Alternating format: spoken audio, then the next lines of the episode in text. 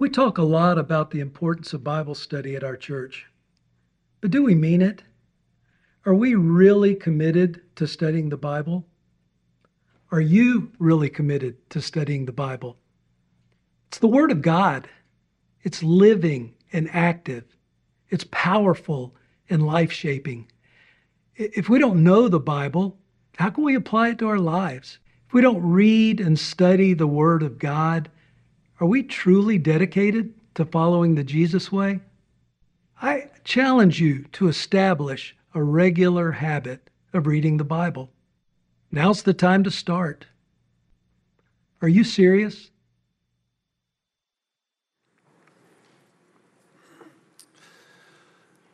Thank you, Kurt, for that challenge. And it introduces our conversation for the fall here at First Baptist Arlington.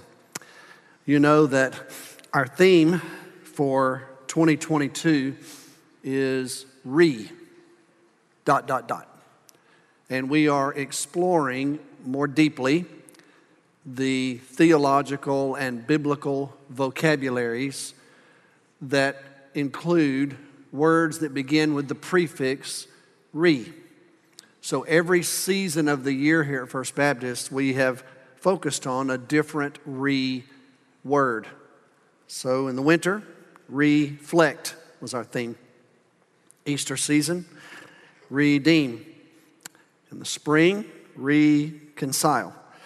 In the summer, recreate. We've just concluded August, rejoice. In the fall, our theme will be rededicate. Missions month in November, reclaim. And then the Advent season, remember.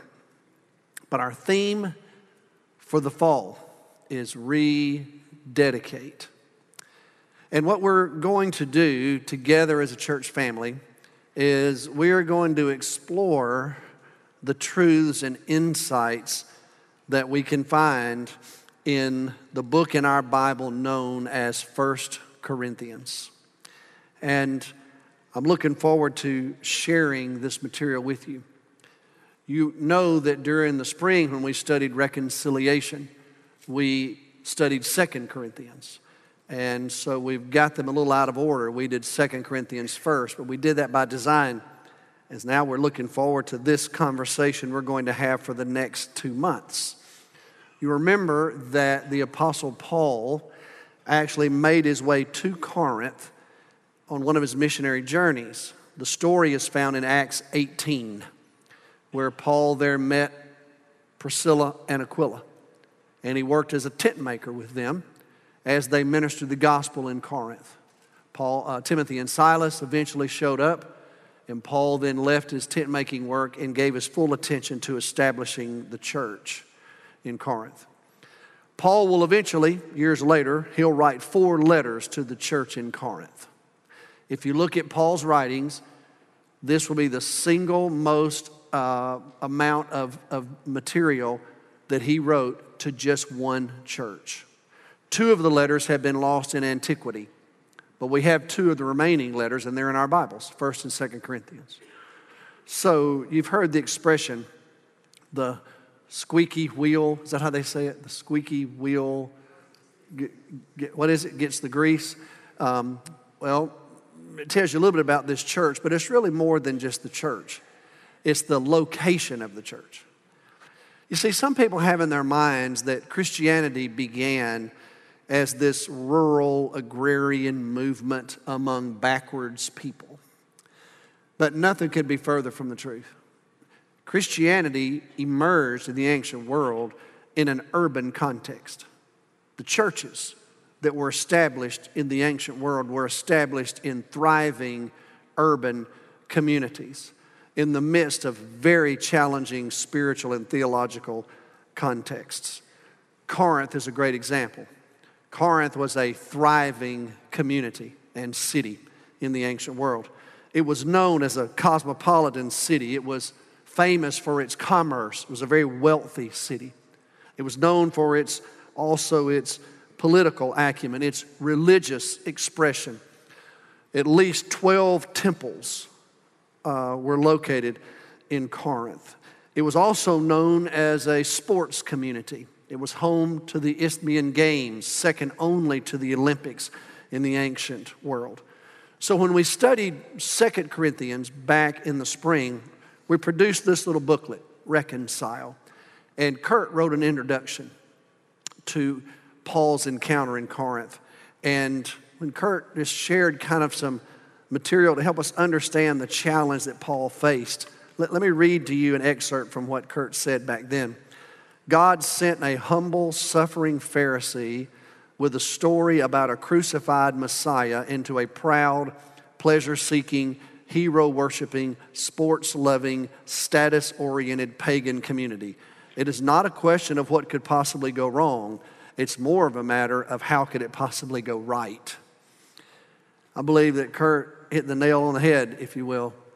How in the world could this Jew, converted Christian, make his way into this incredibly cosmopolitan urban community known as Corinth and preach and teach a message about a crucified Messiah and get any standing, if you will?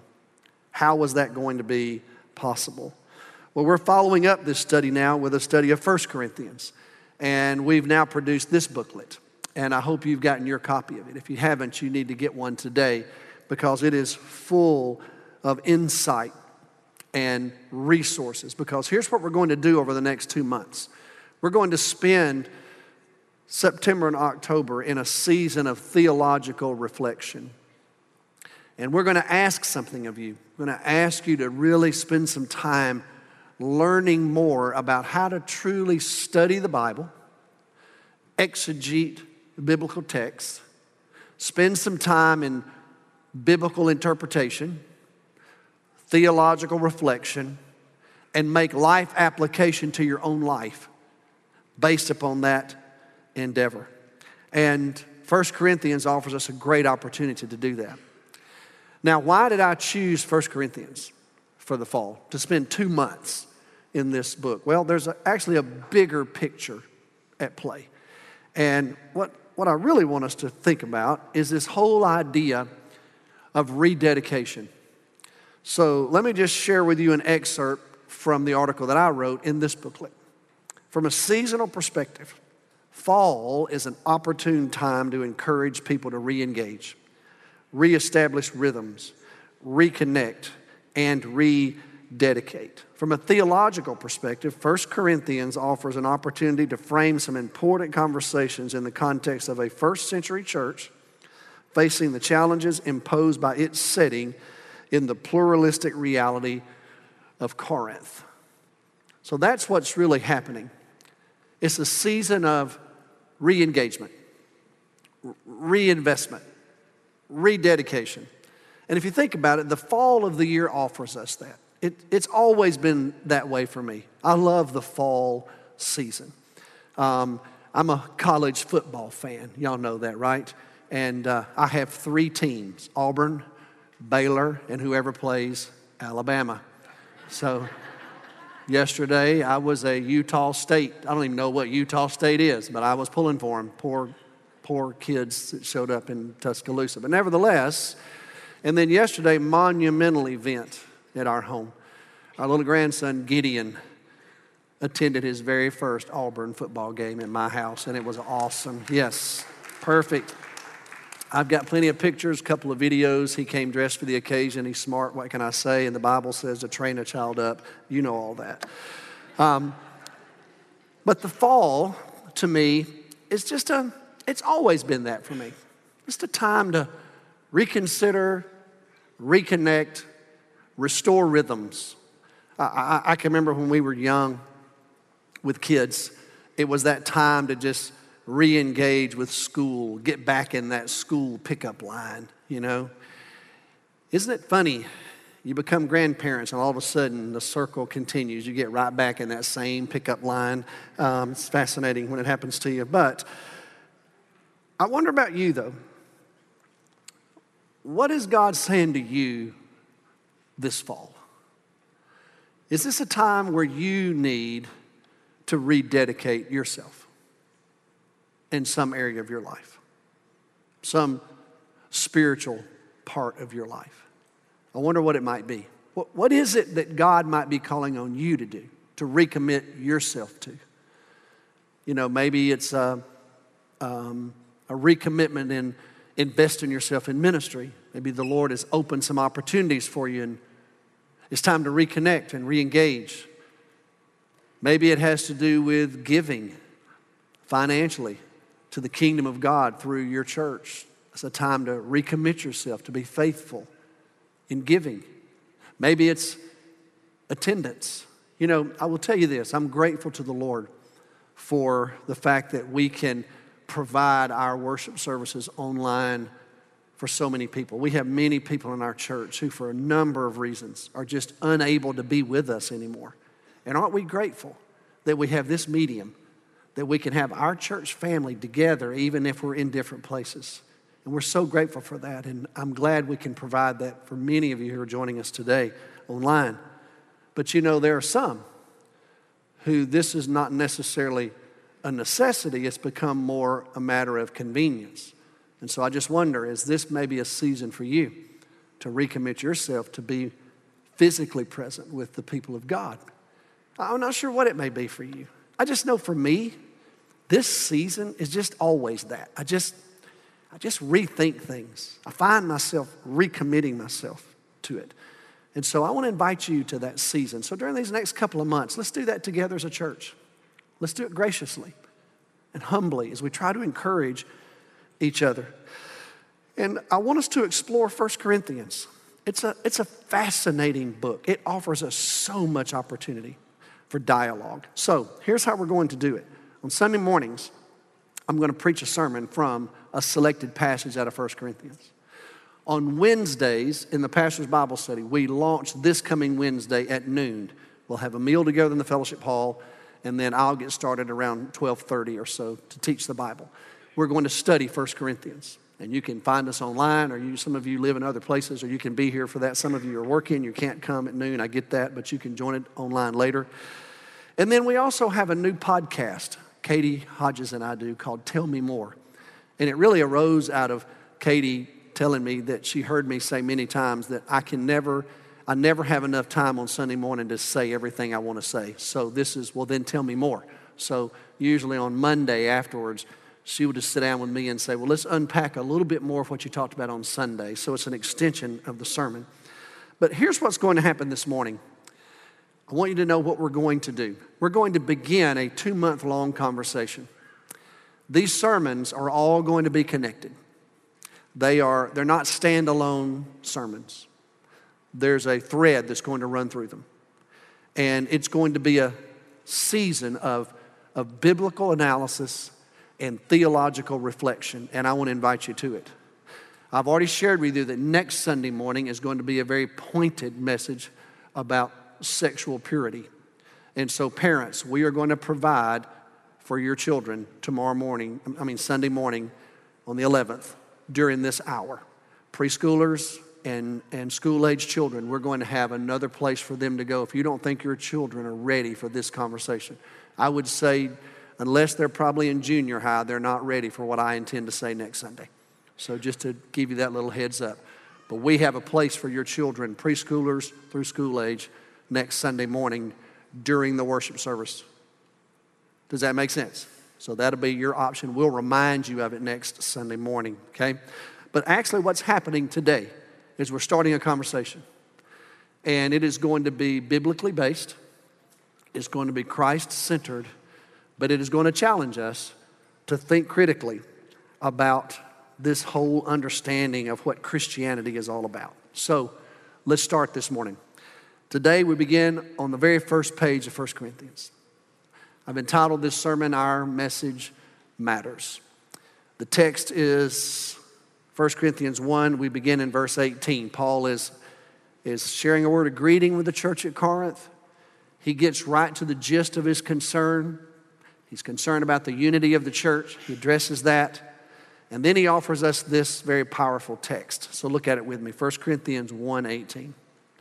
For the message of the cross, the word message is the Greek word logos, the word of the cross, the, the proclamation of the cross, the message of the cross is foolishness to those who are perishing, but to us who are being saved, it's the power of God.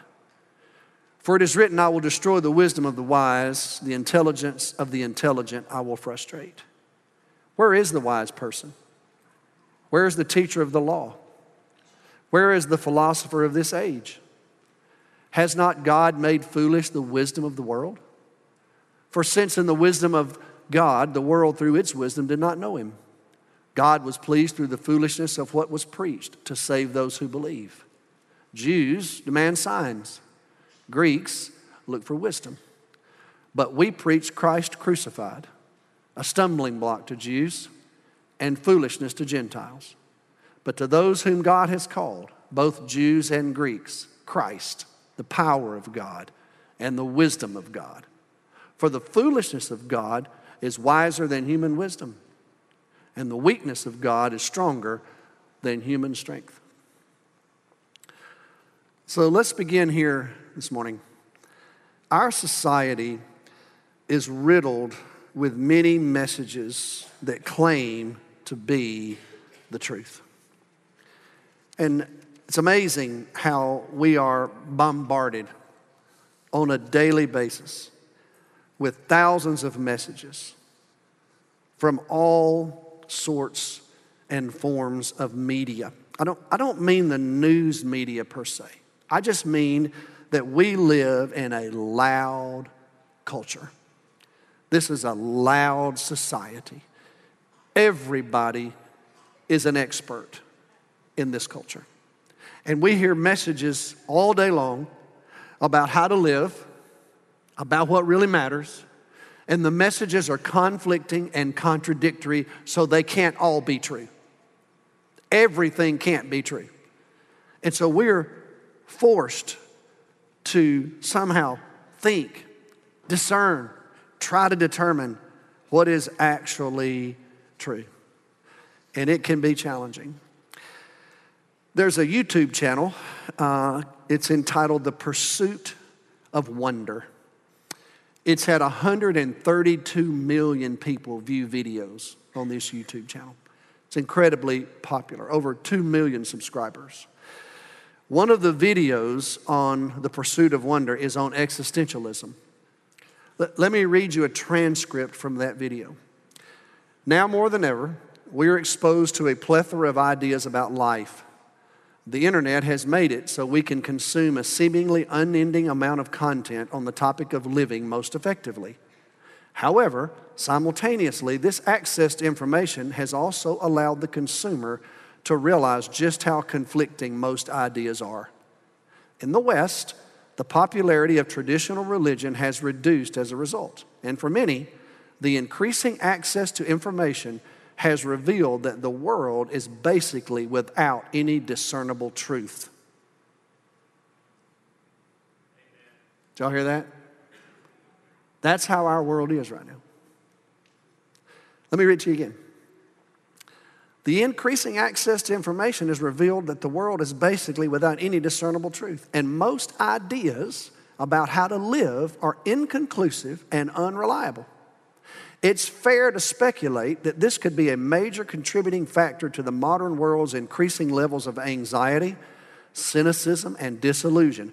Choosing between conflicting ideas of how to live has always been an issue for the individual. But in the modern world, where conflicting ideas are constantly smacking us in the face, we can often find ourselves failing in our attempt to find footing in this reality. At birth, it's as if we're all given a slab of clay we get to choose what to mold it into. However, there's no right or wrong way to mold the clay. Rather, there are endless ways, all equally absurd and all equally meaningless.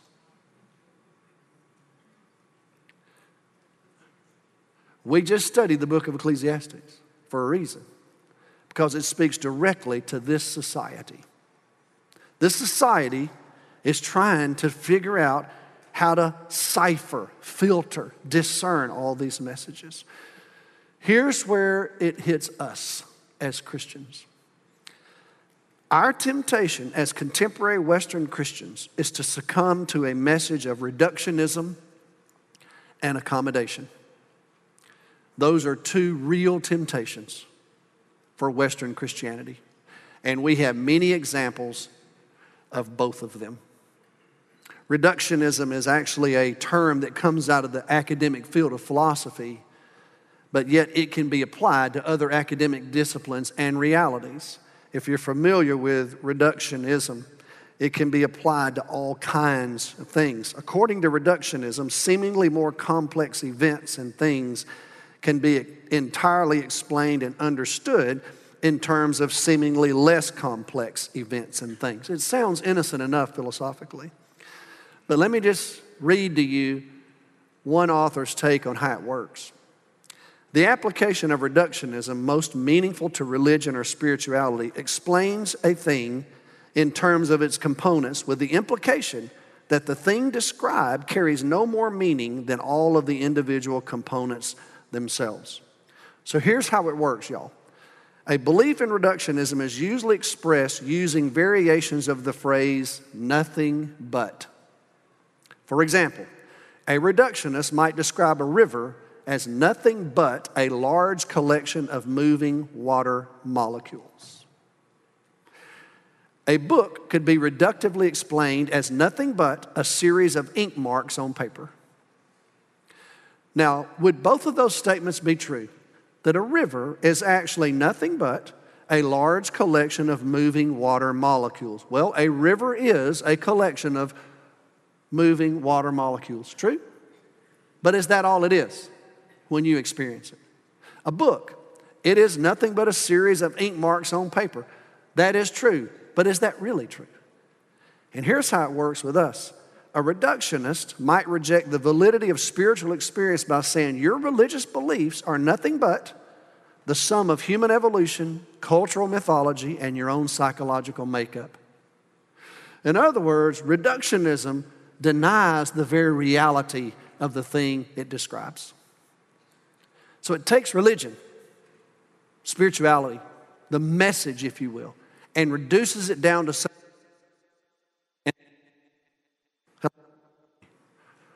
All right, can you hear me now? Sorry. So, it's a challenge. And you and I live in the face of these conflicting messages. And as Christians, we are tempted, Western Christians, to just reduce the Christian message. And it becomes nothing but. It's challenging. Last week, an influential pastor retired. And last Sunday was his very last sermon. He and I have spent our entire adult ministry lives alongside one another. He was just ahead of me in seminary, and even though he and I aren't necessarily that close, um, our ministries have coincided all these years. And last Sunday, he retired. His name is Rick Warren. He was the pastor of Saddleback Community Church in California. He planted that church in 1980. Here's what Rick said about this challenge that we face. He says, Our culture has accepted two huge lies. The first is that if you disagree with someone's lifestyle, you must fear or hate them. The second is to love someone means you agree with everything they believe or do. Both are nonsense. You don't have to compromise convictions to be compassionate. Well, I completely agree with Rick. We live in a day where it's tempting to just reduce everything.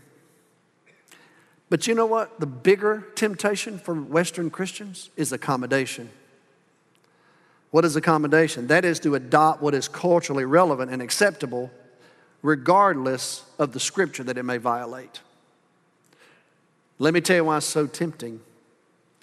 It's tempting because in today's culture, we want to be liked. We want to fit in. We don't want to be viewed as an obscurantist, as some kind of religious zealot. We don't want to be viewed as being backwards, closed minded. We don't want to be attacked on social media. You see, I know what it's like to be attacked on social media. I live with it. There are people right now on Twitter and other platforms who criticize me because of my beliefs, some of the stands that I take, and the role that I play at Baylor University as a regent. I get criticized. I, have read a good bit of it, and I'm called all kinds of names because of what I stand for, what I believe, and because of the influence that I presumably have. So I know what it's like. It's not pleasant. It's not something that any of us necessarily want. And so, what's our temptation? Well, our temptation is just to accommodate and just embrace whatever's culturally relevant, whatever's culturally acceptable. Because you see, we don't want to be known as a blank phobic. Just pick something. Well, if you believe that, you're a blank phobic. See, those, that's a hard term. It's used across our culture today for anybody that disagrees with whatever may be prevalent in the culture. So the temptation is to accommodate it. And I get it.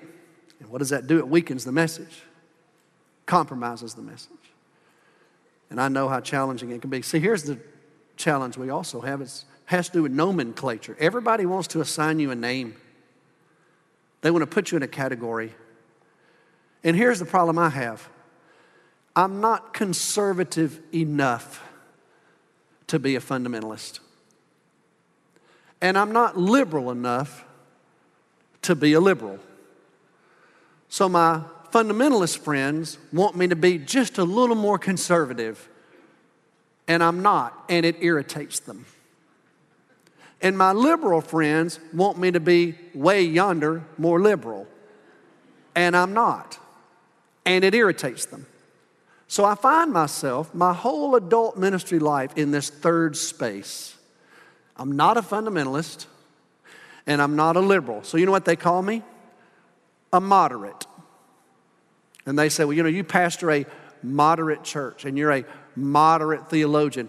And the only thing that I don't like about that is I don't like that word. I'm not a moderate Auburn fan. I'm not. I'm straight up, full out, give it all you got. I'm not a moderate golfer. I'm not any good, but I love to play it, and I'll play it with you on any day that ends in Y except Easter. Especially if it's a really nice place. I'm not moderate. That, that's not the right word for me. I'm not moderate. I'm convicted. It's just they haven't yet come up with a term for me. Now, some of y'all have a term for me, but I don't want to hear about it. And I know the challenges there.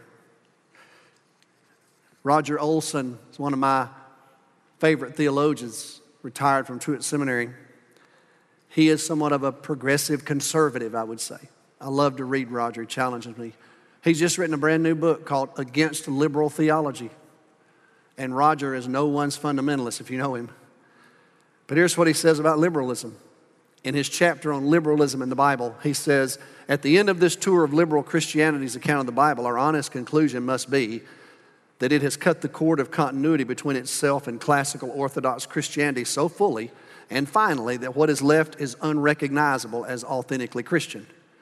Orthodox Christians may never fully agree on the details of the Bible, the relationship between the Bible and tradition, or the interpretation of obscure passages of the Bible, but we have always agreed that the Bible is God's Word, written, supernaturally inspired, and authoritative over fads and cultural trends. I couldn't have said it better myself.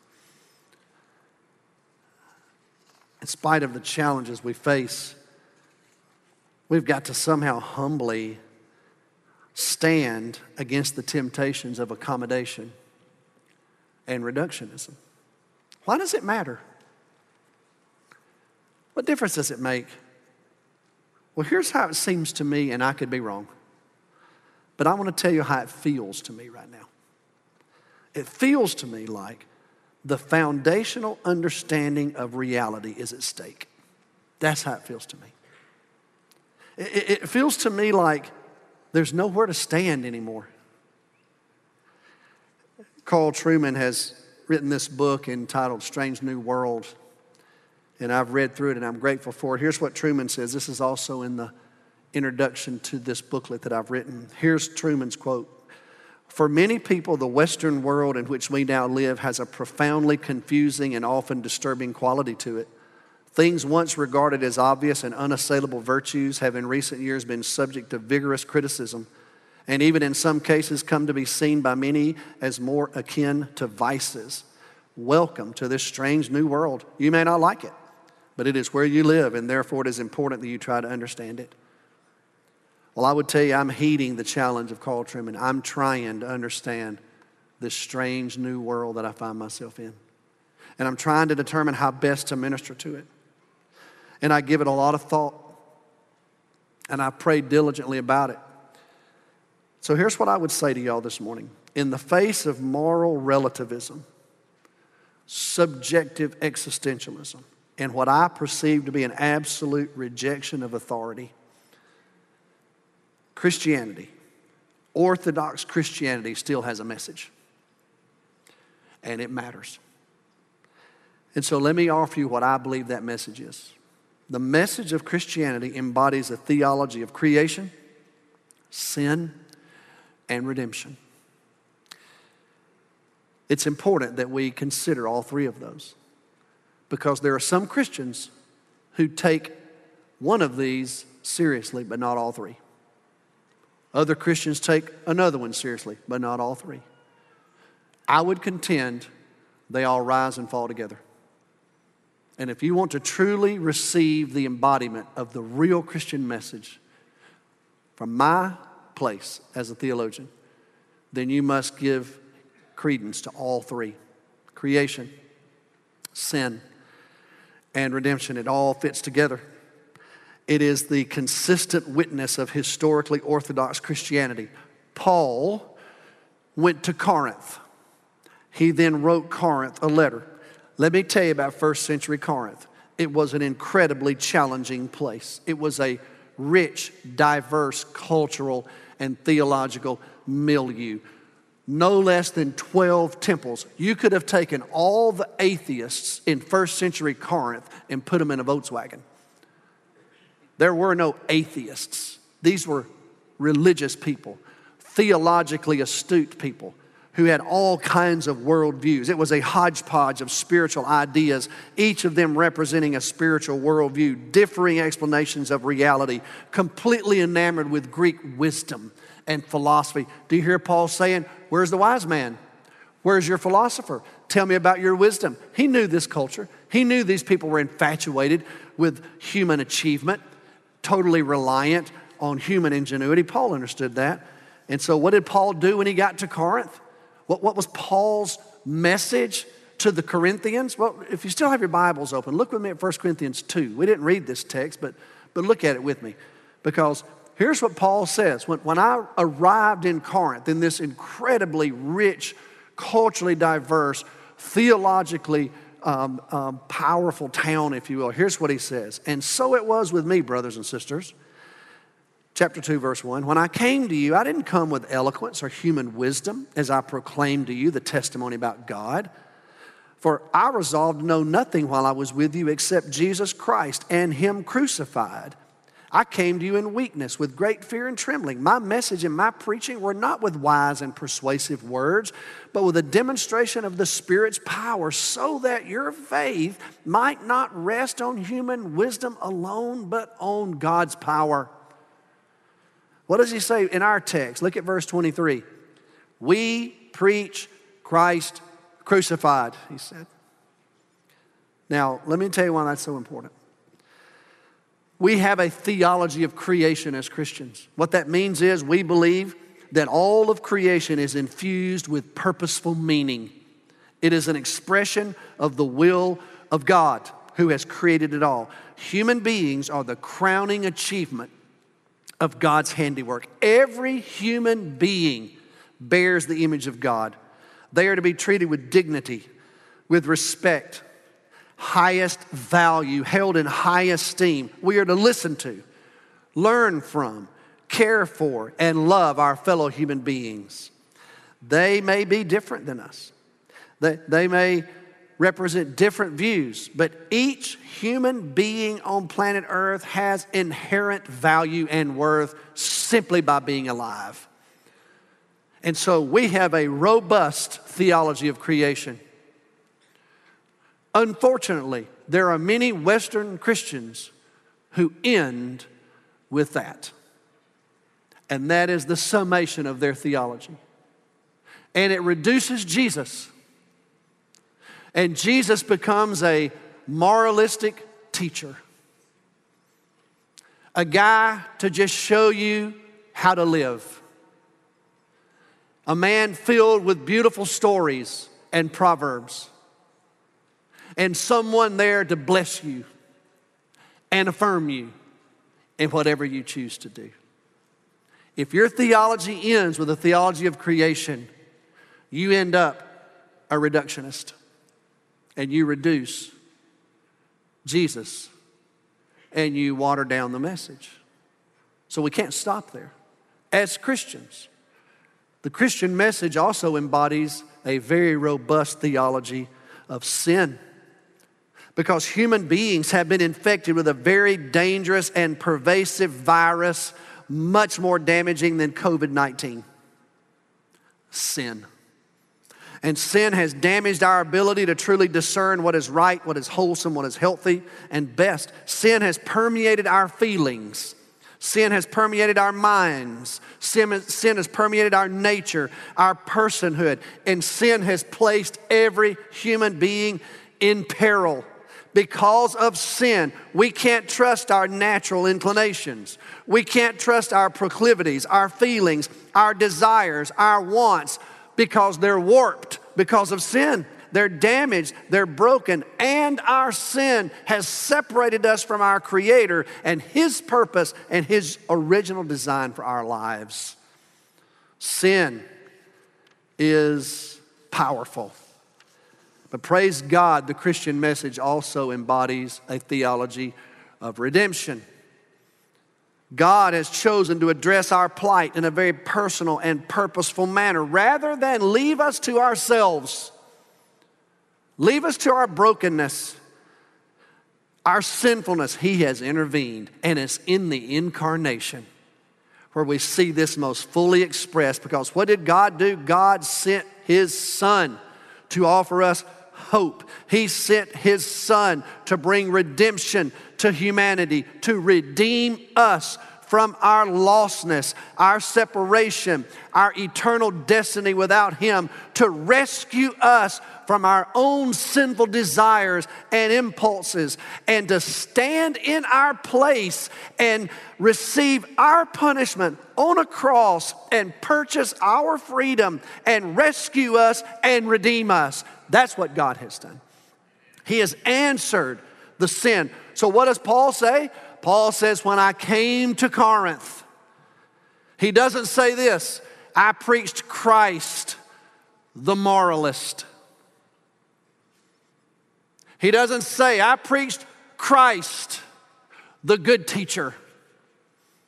He doesn't say, I preached Christ, a guide for your life. He doesn't say, I preached Christ who will affirm you in your greatest desires. He said, When I came to Corinth, I preached a crucified Christ. He said it's the message of the cross because you see, it's there at the cross that all of this theology finds its fullest expression.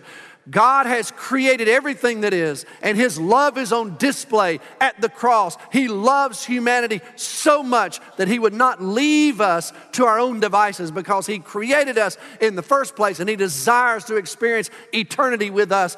And we also see sin dealt with on the cross. Something had to be done to, to, to, address man's sinful problem. And it's on the cross we find that, but also it is the message of redemption and hope where sin has been defeated once and for all.